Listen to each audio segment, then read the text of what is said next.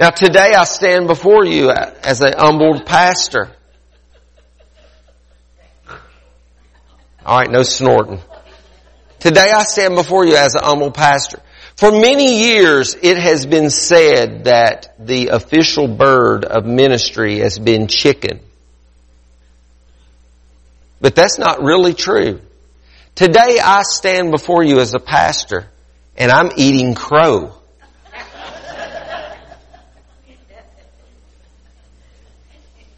I told our beloved sister Faye, 2 weeks ago, and I didn't do this last Sunday because of Fun Day, and I said, Faye, if Virginia Tech wins, you've got to dress in Tech colors. If West Virginia wins that football game, I will preach in West Virginia apparel. Today I eat crow, and I humble myself before the Lord and before Faye. It cost me $11.82.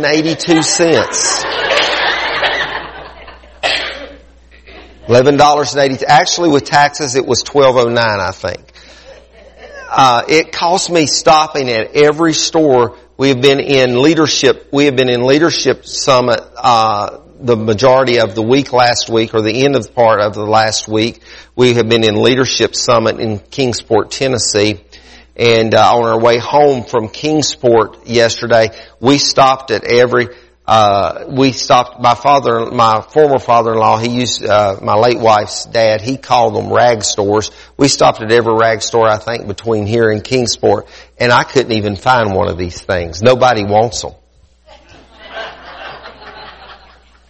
So I had to drive early, and I was late for a band rehearsal this morning, and it really stressed me out. I had to drive to Bluefield Walmart just to find anybody that even had one of these.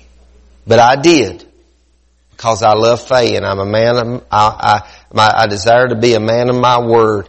And this has been very hard for me today. I want you to know that. Pastor, I love you. But we'll get through it. But I did not wear socks. It's always good to laugh. It's good to laugh. The scripture says that laughter is good, just like medicine. But I do want to welcome you all home. And now, I don't mind doing this for Faye, because I do it for any of you all, because we love you guys. I want to welcome you home to Voice of Praise. And as we go forward in this service, I want you to turn your Bibles to the Book of Acts. Wednesday nights, we are still gathering here. Wednesday night service, midweek service. We're still gathering at 6:30. Youth are going directly to their session at 6:30. Here in the sanctuary, we are gathering from 6:30, and from about 6:30-ish by the time we get started, we take probably about 6:35, 6:40, and we take that next 20 to 25 minutes for prayer. We just assume a place of prayer, and nobody has to stand up and lead in prayer. We just come together, corporate atmosphere, and enter into the presence of the Lord in prayer and intercession. As we were praying here Wednesday night, the Lord impressed this message upon my heart. I'd been thinking along some other lines for this morning, but as I knelt in prayer, it's just like the Lord, I'd already touched on this thought in previous services, but if the Lord really brought this to my attention, brought it into my spirit. Acts chapter 3, verse 1 through 6 is a very familiar verse of Scripture. Most of us have heard about it. Maybe you've heard it preached on multiple times before, and perhaps there's many different angles that it could be preached from, and all of those angles be perfectly correct and in line. But I hope that the word that the Lord has given me for you today blesses you, whether you're here in the sanctuary or whether you're at home or wherever you could be watching by live stream. It's my desire that the word of the Lord blesses you this morning, and it's my desire that I can bring this word forth in the way that the Lord has put it into my spirit. So if you'll turn to Acts chapter 3, verses 1 through 6. One day Peter and John were going up to the temple at the time of prayer. And that was at about 3 in the afternoon. Now a man who was lame from birth lame from birth, was being carried to the temple gate called Beautiful, where he was put every day to beg from those going into the temple courts. When he saw Peter and John about to enter, he asked them for money. Peter looked straight at him, as did John. Then Peter said, "Look at us. Look at us." So the man gave them his attention, expecting to get something from them. That's very critical. The man was expecting to get something from them. Then Peter said, "Silver or gold I do not have, but what I do have I give you in the name of Jesus Christ of Nazareth." And if you're reading the King James, it says, "Rise up and walk." In the name of Jesus Christ of Nazareth, rise up and walk. Now, as I preach to you this morning, I want to preach to you, beginning with laying a foundation on the presumption that there are two different types of people that exist. And in this presumption, I know that it's not absolutely correct, and it's not, if you would, a permanent assumption by any means. But I do want you for the time being to go with me in this presumption that there are two kind of people that exist. Those two kinds of people are either givers or takers. Givers or takers. What can I do for you? Another guy saying, "Oh, what can I take from this guy?" There's either givers or takers. There's those that give, or there's those that take. The givers we tend to think of as being generous. Doesn't really matter if they have much or little, they're generous. You see, sometimes we put qualifications on being able to be generous. We put qualifications on, the scripture, sometimes we take that scripture totally out of context. Some people will take it out of context and say, the love of money is the root of all evil. The scripture, or that money is the root of all evil. The scripture doesn't say money is the root of all evil. It says the love of money is the root of all evil. And you don't have to have money to love money. In fact, most of the time you find it just the people that love it the most are the people that don't have it. So sometimes we begin to think about generosity and don't. This is not a message on tithing, by the way. It's not a message even on necessarily on stewardship.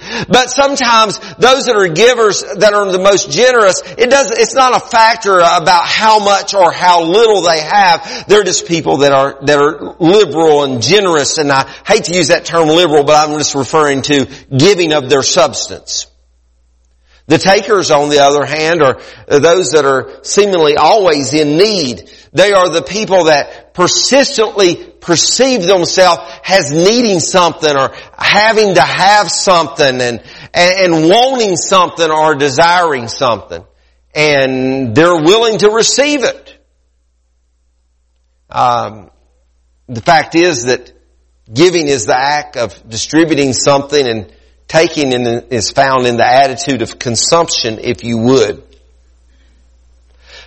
The fact of the matter is that at any given moment of time, any given season of life, any episode that we find ourselves in this whole arena of life, you and I can find ourselves on either side of this equation. There's times in life where we find ourselves in circumstance that we're very much givers, and we're giving and we're distributing generously, whether it be wealth or whether it be our time, our talents, or encouragement. We can find ourselves being people that are giving. And then there's other times in life that we can find ourselves being recipients. We can find ourselves every once in a while, I'll find myself in a pity party. I don't know about you. But I find myself in a pity party, and during those moments of pity party, it's when I'm wanting somebody to come.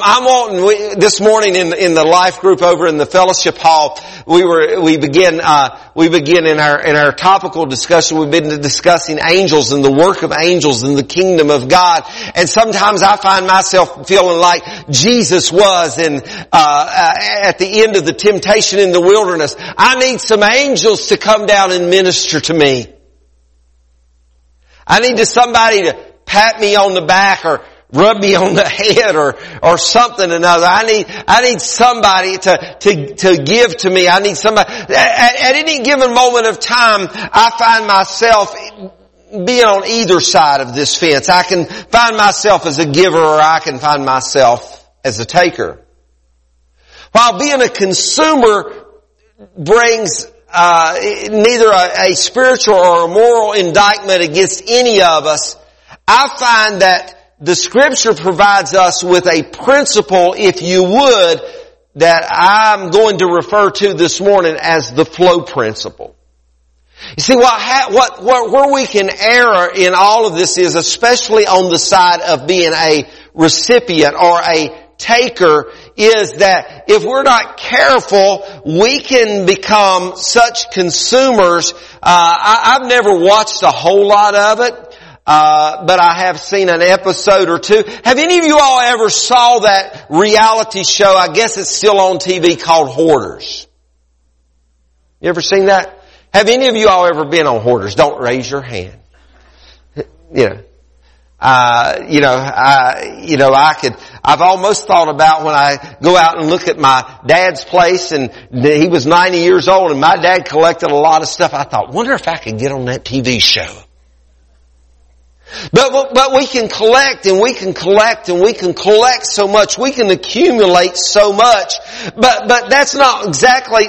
There's nothing wrong with collecting, but what I'm referring to here in the flow principle is God did not intend for us to be consumers or collectors, if you would, or absorbing without distributing. When we read the Scripture, we find some examples there. When I read the book of John, chapter 7 and verse 38, reading from the New King James Version, I find that the Scripture says, Jesus said this, He who believes in me, as the Scripture has said, he who believes in me, as the Scripture says to believe in me, out of his heart will flow rivers of living water. I think the King James wording there says, out of his belly shall flow rivers of living water. Now, I don't claim to be real intelligent, but I happen to know that a creek and a river, or a brook, or a stream, or a branch, whatever you want to call it, I happen to know that the water in those bodies, that it flows. It's continually flowing. It moves. I also understand that if you find a pond is usually still water. It usually there's a flow coming in, but there's not a flow coming out. And I've never found a brook or a creek or a river that is all green and has that slimy stuff growing on top. But yet, you don't have to look too far to find a pond that has become stale and stagnant, and it's turned green. In fact, one gentleman he's now passed on, bless his heart, but he was very, very well versed in agriculture, and he actually obtained a grant from the federal government that paid him to bring in a bulldozer and bulldoze every one of his ponds shut, because ponds tend to be stagnant, and the quality quality of water is not as good, and it draws mosquitoes and other insects and things that are known to spread disease. So he destroyed all of his ponds on the pretense that ponds were not healthy, and he turned around and he dug wells, if you would, that had a continual flow of water, and his livestock lived and thrived off of that flow of water, and his livestock supposedly, expectedly, were healthier and better animals because they had a fresh flow of water. So if we are constantly recipients, if we are constantly takers, sometimes we're going to be. I've already established that, I hope. Sometimes we're going to be recipients. We're going to be takers. Of course, for there to be a flow, there has to be an influx before there can be an outflux. But what I'm saying to you is the outflux must exist or we're stagnant. And we're green, and we're slimy, and that yucky stuff is growing over top of our lives. John said again, he who believes in me, and Jesus said in John, I should say, he who believes in me, as the scripture has said, out of his heart will flow rivers of living water. Jesus went on later in John in chapter 14 to say, most assuredly I say to you, he who believes in me, the works that I do, he will do also, and greater works than these shall he do, because I go to the Father. So you see, we're just not here to receive all of the blessings of God, but yet we're here to receive the blessings and then to redistribute them to everyone in every place we come in contact with. Paul wrote to the church at Ephesus in chapter 2 and verse 10 of Ephesians, he said, for we are God's handiwork, created in Christ Jesus to do good works, which God prepared in advance for us to do. God has prepared something for every single one of us to do.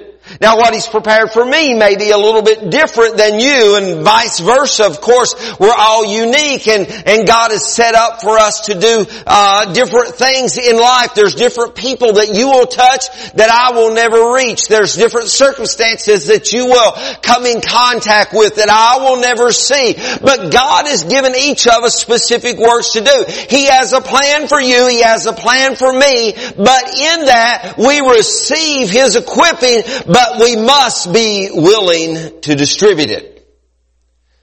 Now, granted, we don't escape that need of being, that necessity of being a consumer of God's goodness. But we're likewise charged with distributing that same goodness. You see, Peter and John had been consumers as well. In fact, you study Scripture and you'll find out after this point that Peter and John had their episodes, they're moments of being consumers. The reality of it is we are consumers and distributors both at the same time. You know, some of the wealthiest portions of business in America right now are those that are typically in the business world that are called the middleman. Did you know the farmers are not the one making all of the money?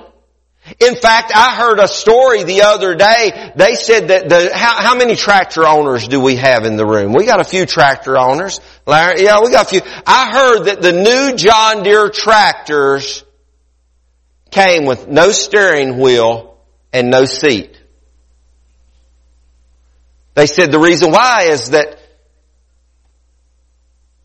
the farmers had lost their tail and they didn't know which way to turn.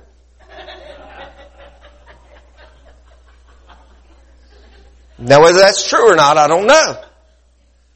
But the reality of it is, what knowledge I have of it, and I have a lot of people, a lot of my acquaintances and friends that are in full-time agriculture, farming as we call it, business, and they are not the ones making the money. It's the people in the middle that are really making the money in the agriculture business, and they are bringing it in as consumers, and they're sending it out as distributors. You see, they're doing both. And with you and I, we can't do one without the other and really be effective in the servanthood of God, in being Christians if we would. Because if we are Christians, then we are servants, or we are in the servanthood of the kingdom. We must take in, but at the same time, we must pour out. For out of our bellies shall flow rivers of living water. Peter and John had been consumers just a couple days before this occurrence happened that we read about in the text this morning.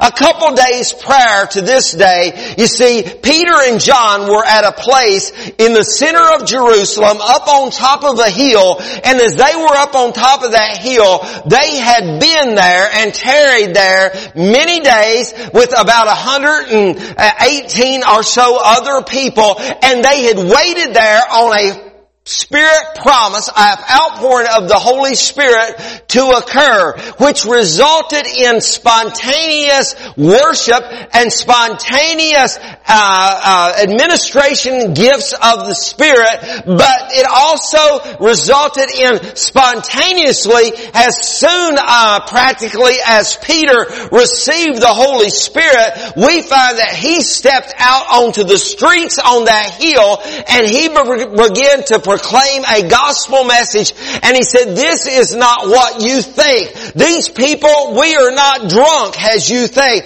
but this is what was prophesied by the prophet Joel, that in the last days, that the Spirit of Christ, the Holy Ghost, will be poured out upon all flesh. And he began to proclaim that message. He consumed and he poured out, all within just a moments of each other practically, or at least minimally within hours of each other. He began to pour this out. He received it and he distributed it. He received it and he distributed it. And in doing so, we find that 3,000 souls were saved in that very day.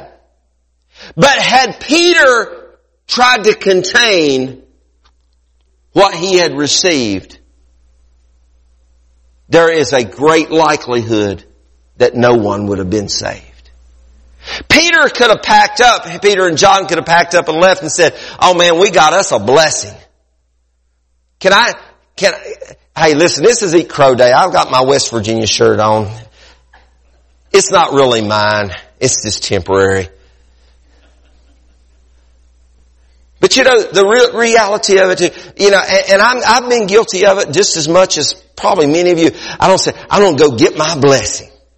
I don't get my, you know what? I don't, if I begin to look at it as my blessing, you know, because I get my blessing should not be my blessing. If I get a blessing, it should be your blessing.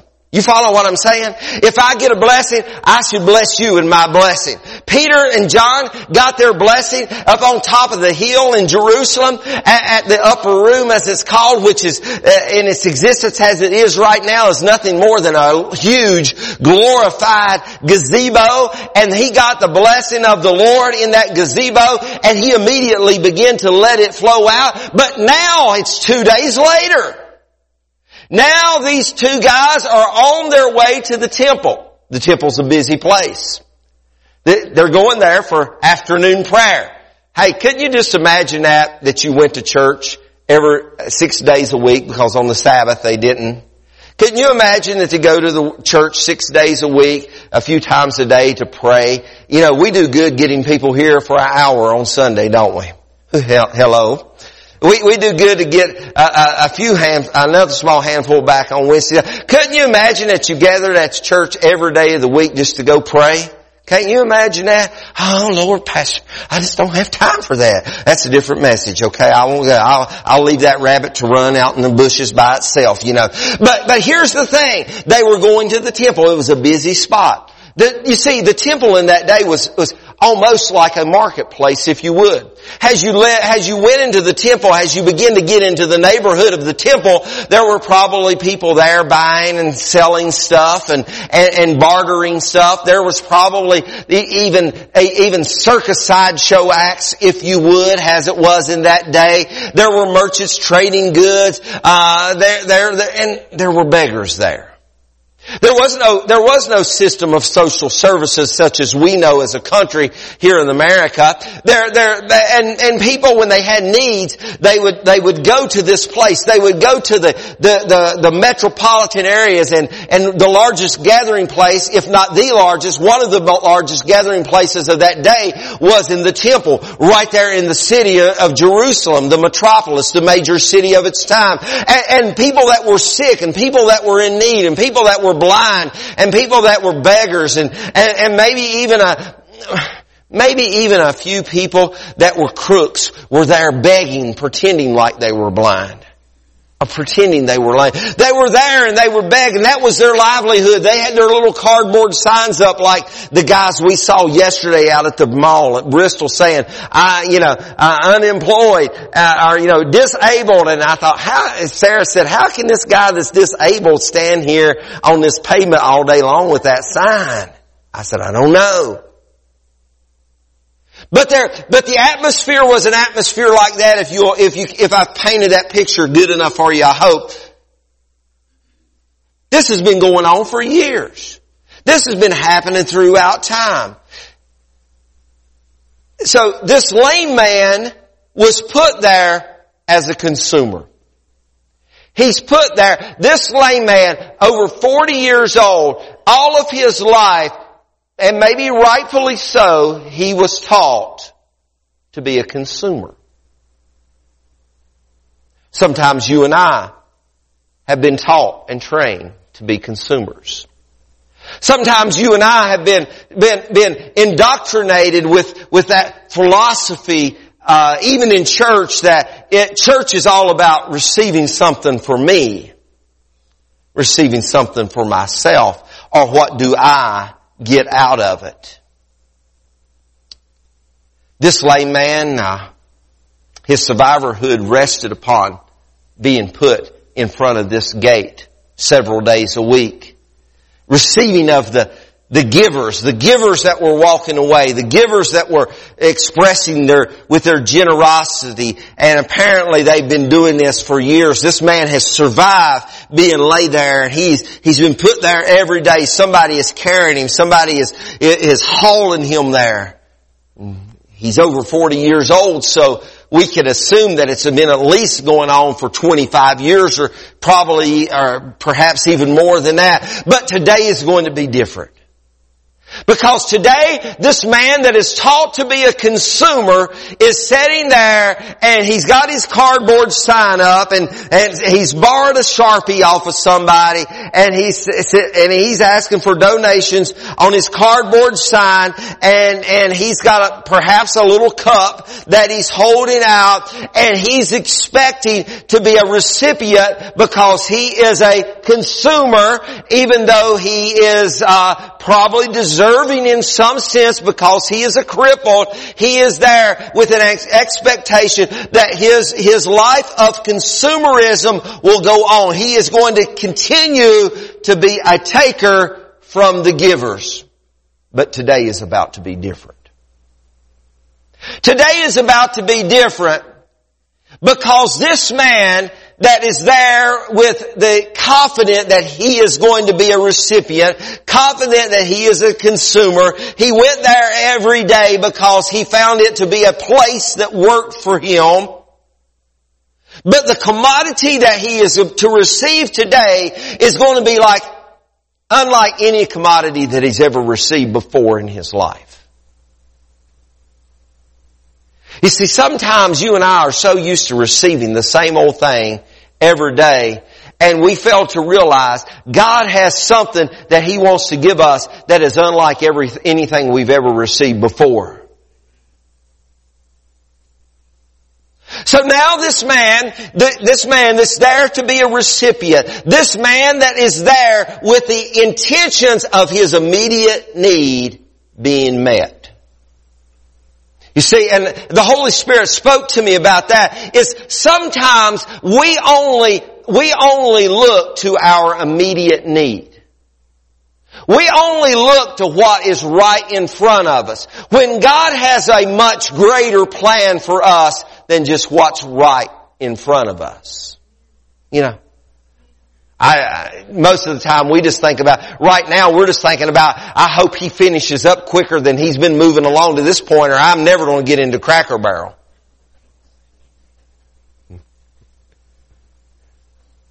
We begin to think about that immediate need being met. And I got AK over here. AK's over here looking at his watch now. What worried me, he was doing this a minute ago. You know, no, he wasn't. I'm just kidding. He's checking. But the immediate need wasn't what these two guys had in mind. And understand this, although yes, it is important, but the immediate need is not specifically what God has in mind for you and I. God has He has far greater plans for us than just the immediate need. He's not fretting about the immediate need. He's not worried about how you're going to get through the line at Cracker Barrel. It's not a worry for God how you're going to get the car payment in by the end of the month. It's not a worry for God whether or not you're going to get through whatever you're going through in this coming week, in these next few days. Is He attentive to that? Yes, He is. Don't misunderstand me. But what God, I'm saying to you is, the immediate need, that's all the further that this guy could think about. But that wasn't on what was those two minds. We know this story. We know that Peter stood and looked at this guy, and he told him, I don't have anything to drop in your cup. I have no silver. I have no gold. But we know that in the end result, what Peter had to give to this man was more so than the immediate need, because this man rose up and began to walk and leaped to his feet. So what could all of this be? People began asking questions. They knew this guy. They knew this guy had been crippled. Some of them had known him since he was a little boy. They knew all of his life. He wasn't a faker. He was there, and they had actually, some of these people had even given to him throughout the years. They were generous to him. He was a recipient. He, bless his heart, he needed help. They had given to him. He was receiving help. But now they're seeing this guy has received an impartation that not only met the immediate need, but all of a sudden he's able, let me tell you, if he is able to get up and jump and run and dance, I bet you this guy went out and got him a job. I bet you he began to, it was a blessing that he began to tend for his family and tend to his family and provide for them. So people begin to ask why, and Peter, being the guy that he was, took on the obligation to explain. And every time Peter explains something, it gets Peter in trouble. And Peter ends up, if you read this out, Peter ends up, he and John, and I bet John, by the time that night was over, John says, Peter, I'm not going anywhere with you anymore. Every time I do, we end up in jail. Peter begins to explain and expound upon the message of Jesus Christ, and even begins to tell them about, this is the Jesus that you all crucified and intended to leave him for dead. But he is risen from the grave, and he is now seated at the right hand of the Father. And he begins to proclaim the name of Jesus. So that's the essence of what happened. Peter and John distributed what they had received a couple days prior to. They received it on that hill in Jerusalem, and that what they had received was an endowment of power. An endowment of power that had been obtained by faith. You see, because Jesus had told them, I need you to go to Jerusalem, and I need you to tarry there, and I need you to pray. It took some faith to do that. It took some faith to do that. You see, faith, as we know in the Hebrew definition, is the substance of things hoped for, the evidence of things not yet seen. Sometimes God calls us to things that we don't see, we can't touch, we can't feel, we can't hear, or we can't taste, or any of those things. But God is still saying, you need to go, you need to go do, you need to respond. And then, all of a sudden, God shows up. Faith didn't occur in the next 5 minutes after God spoke those words to, I need you to go tarry. No. It took several days. It took some intense days. It took some time, not only of faith, but it took an operation of obedience. They had to do it Jesus' way. You see, sometimes we can get some faith going on and we believe God for something, but we want God to do it our way. But if we don't believe God for something, if we don't receive that impartation in order that we can give it away, we not only have to have faith, but we also have to do it Jesus' way. If you don't do it Jesus' way, it's never going to come to fruition. It's never going to happen. Not only do we have to have faith, not only do we have to be obedient and do it in Jesus' way, we have to be persistently patient. They tarried. They had to wait upon the Lord. God's timing is not your timing. God's timing is not my timing. God's seasons are not your seasons. God's seasons are not my seasons. But here's the thing about it. He holds the times and the seasons. They belong to Him. They do not belong to us. We have to allow ourselves to have such faith, such obedience in Him that we'll tarry and allow Him to hold the times and seasons in His hand. And then, fourthly, what happens? I forgot to change my slide. I got busy. Fourthly, what happens is we have a revelation of kingdom purpose.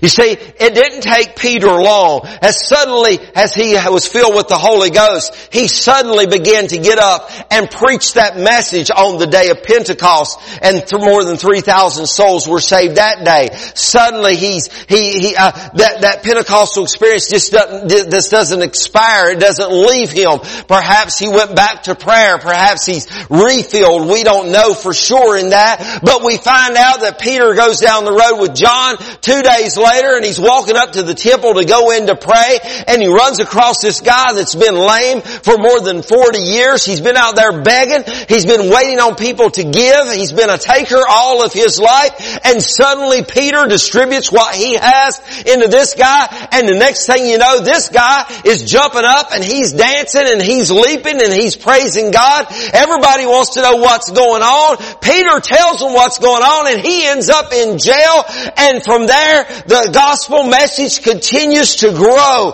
because it's all about kingdom purpose. But here's what I want to leave you with. A giver can never give what they don't have. And a taker can never receive what's available. If you and I encounter somebody that are takers, and we do. Sometimes we are the takers. You and I, most of the time, in fact, and I'll quantify this, there are literally two kind of people in the world. The people that are saved and the people that are not saved. When we find people in the world that are unsaved, those people may have everything in the world, but those people are still takers. If we don't have something to give them, we can't help them. So, you can never give away what you don't have. You can never give away what you don't have. You can never bless somebody. If you came to me, and to put it down in dollars and cents, if you came to me and you said, hey, AK comes over to me and he says, hey, preacher, I need $100. I forgot it's my wife's anniversary and I gotta buy her something. I need will $100 cover it? No, she's hurting. She's hurting. All of it. If he came and said, hey, preacher, I need to borrow $100. Can you lend me $100? It's mine and Sue's anniversary. And I said, sure, I'll let you borrow $100, AK. He said, all right. I said, oh, I don't have $100. I may have told him I met his need, but I can't meet his need. You see, when we encounter people, when we come in, as we go through life and we encounter people that are takers, there are people in need every single day. We meet people that are in need, people that are takers. Listen, silver and gold, Peter and John said, we don't have silver and gold. We don't have any jingle to drop in your cup. He was waiting to hear that clank of the coins as it was dropped in the cup. We don't have any paper money to throw at you, but what we do have, we give to you. Now we're saying to you, in the name of Jesus Christ of Nazareth, rise up and walk. And that man, they reached out and lifted him to his feet, and his ankles strengthened, and he began to dance. dance, and he began to leap, and he began to praise God. They only could do that because they had what they attempted to distribute. You and I can't give what we don't have. But here's where we're at this morning. Try to land this plane. So here's where we're at. We can't give away what we don't have. I want you to understand with me this morning, as perilous as our times look right now, and down through history, I'm talking about through ancient history, the world's been through some pretty perilous times before. Do I believe that Jesus' coming is nigh? I do. I really do. But the world's been through some tough times before. And it's during those difficult times, it's during those tough times, it's during those perilous times that the church has arisen out of the ashes. And the church has been, listen, bad times spawn great revivals. Bad times will spawn, tough times will spawn great revivals. Right now in front of us, before our very eyes, there is an hour that the church is in right now that it's up to us to be givers. Now I'm not talking just about food banks and clothing closets and things like that. I had a fellow that's called a few times here at the church, and he called me, he called a few days ago, and I answered the phone. He said, "Hey, I want you to bring me $500 cash up here." I said, "Sorry, can't do that. That's not sound stewardship." And I gave him some directions for some things that he needed in life, and there's, you know, send him to Union Mission, put him in contact with them. And it's not that we don't want to help them, but, you know, that's just the structure that we're operating under. We can't just distribute out money to everybody that asks money. And we don't have a food bank here, and we don't have a clothing closet, but we do invest in other agencies that do.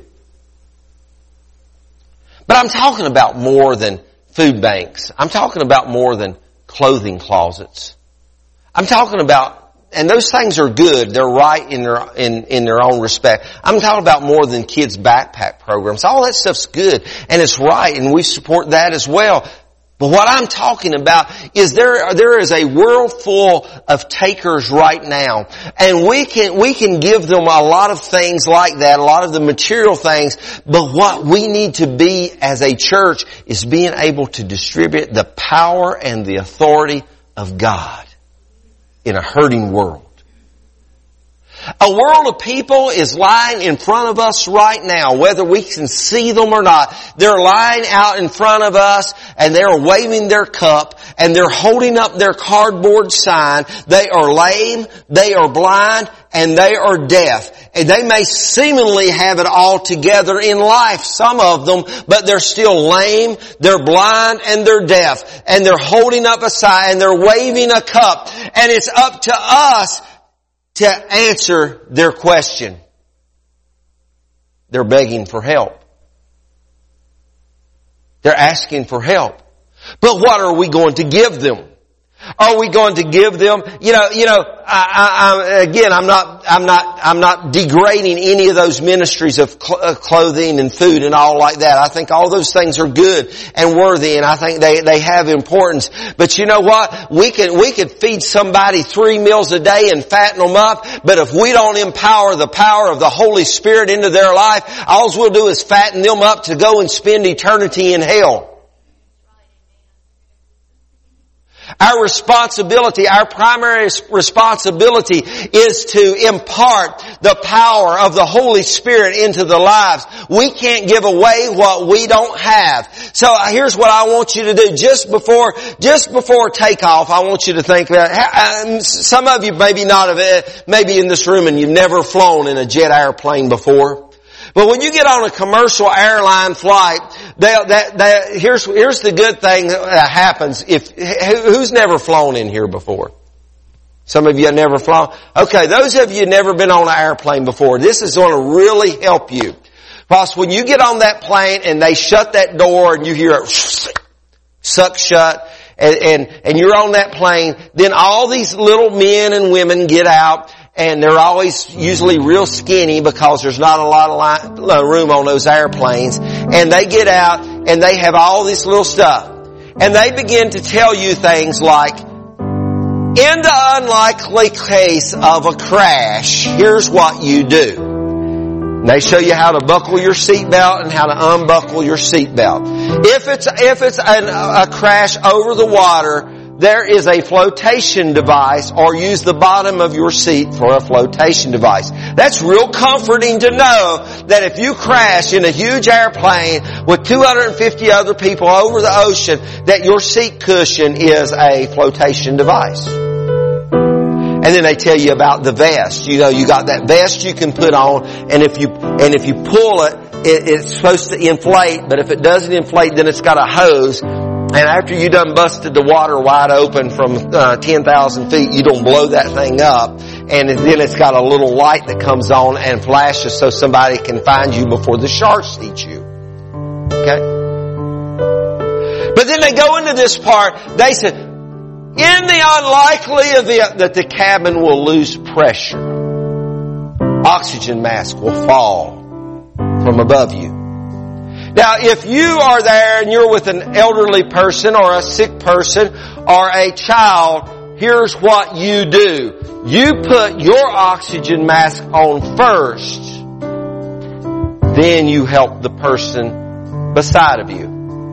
I really couldn't figure that out for a little while. I thought, well, why wouldn't you help an elderly person or a child first? I thought, why wouldn't you do that first and then worry about getting yours on? And their logic behind that, their reasoning behind that, for safety is concerned, is that you can't help anybody else if you don't first. You got to take care of getting yours on. And then once you've got yours on, then you can begin to help other people with what they need. See, you and I, we can't give away what we don't have. We can't distribute. We can't be out of our bellies there are not rivers of living water flowing. We can't flow into somebody else's life. You can't bless somebody else's life if you're not living in the blessing yourself.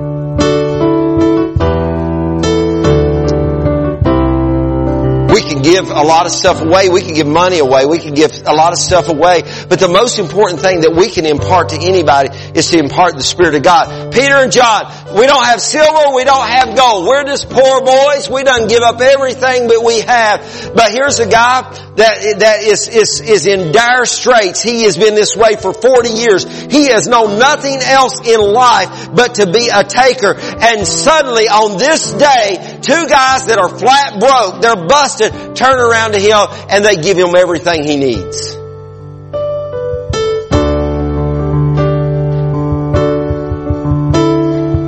We can't give away what we don't have.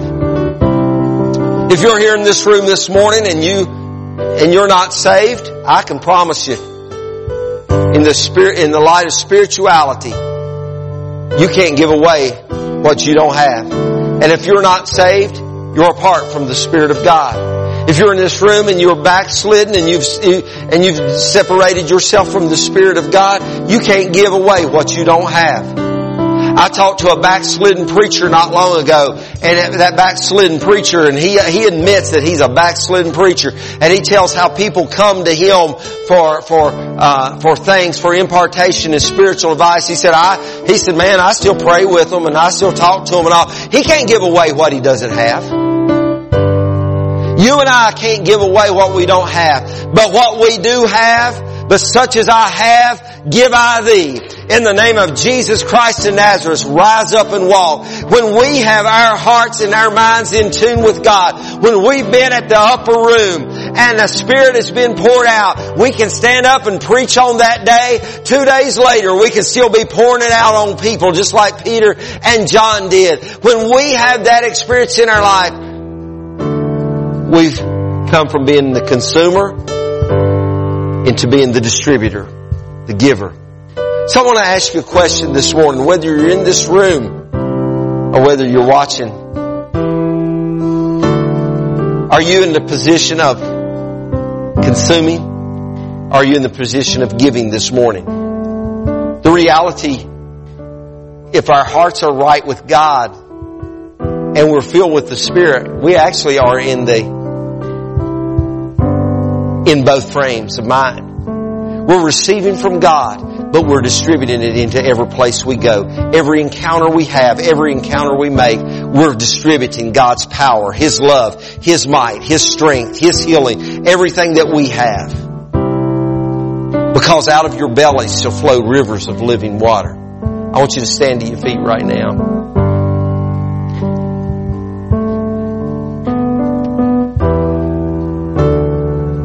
With heads bowed and eyes closed, I want to ask you a very important question. If you're in this room and you do not know Jesus as your Lord and Savior, you've never been saved, you don't know that salvation experience, or if you're in this room and you're backslidden, you've wandered far away from God, your experience has grown cold. It has grown null and it's void. You can't give anything to anybody. I love you. I appreciate you. But you can't give away what you don't have. But if you're in this room and you need to be saved, or you need to renew your relationship with the Lord Jesus Christ this morning, without anybody looking around, I just want you to slip up your hand. And I bring no embarrassment your way, but just say, "Pastor, pray for me." Is there anybody in this room?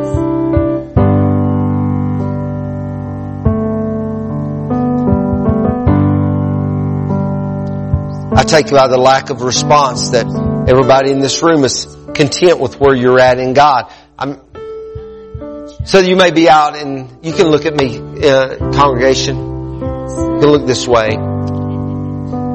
But those of you that are watching by streaming, there may be some of you.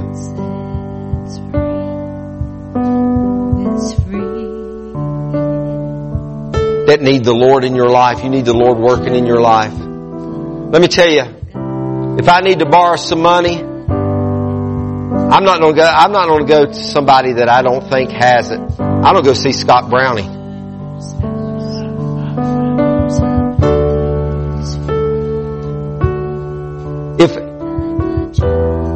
If I need somebody to do some backhoe work for me, I'm not going to go see AK. I'm going to go find Derek Neal. He's got a brand new backhoe. There's a world out there that's looking and searching. We need to be the people, the family of God, the church, to provide the need. So this is what I want us to do. In light of COVID, I'm going to ask us to space out just a little bit, but I don't want to invite you to come up front and let's enter into a season of prayer if you're comfortable. If you're not comfortable with that, you can pray from your seat. But I don't ask us to come up and sort of spread ourselves out. For this morning, I want us to take just a moment and be the consumer. I want us to be the consumer and say, "Lord, impart unto me your Spirit." And then we're going to take that moment, a few moments of time to be a consumer. And then we're going to say, "Lord, in all of your marketing strategy, open the doorway for me to be a distributor." Let me tell you, you're not going to have to look too far. There's people that I've known that's traveled all over the country selling stuff. But the market that we're in is right in front of us. That is the market of souls, kingdom purpose. So right now I want you to join with me. And let's just pray. We can pray and ask the Lord to fill you with His Spirit right now. Father, as we come to you today, Lord, we are a people that take the time right now as consumers. Lord, we consume upon ourselves your Spirit. Lord, right now today, Lord Jesus, we just believe that you are ministering and working in our lives, Lord God. Lord, we desire your Spirit. Not for our gain, not for our well-being, but Lord, we desire your Spirit, Lord God, in order that we may impart it and we may distribute it to whomsoever we can and will, Lord. I believe, Jesus, that today, Lord, you're doing some great and mighty things in our lives. I believe that today, God, that you are You are filling us with your Spirit. Renew your strength, Lord, in us, Lord Jesus. Lord, may our hearts, Lord, be given to your word and to prayer. May our hearts be sensitive to your Holy Spirit. Lord, we come to you right now, consuming upon ourselves. We desire to taste and see that you are good. We desire to drink from your cup, Lord God. We desire today to be filled, Lord, with your Spirit. But God, as much as you are filling us, Lord God, we just believe that today, that Lord, from out of us, from out of our innermost being, Lord, there is living waters, rivers of living water that will flow, Lord. May we, Lord, be distributors. May we find those that are laid at the gate, Lord God, lame, blind, broken, deaf, Lord, dumb. Lord, may we find those, Lord God, that are holding out their cups. Lord, they're holding their signs. Lord, they're looking for help. God, may we take what we have and give it to somebody else. May we be a people to impart into the lives of those that are most in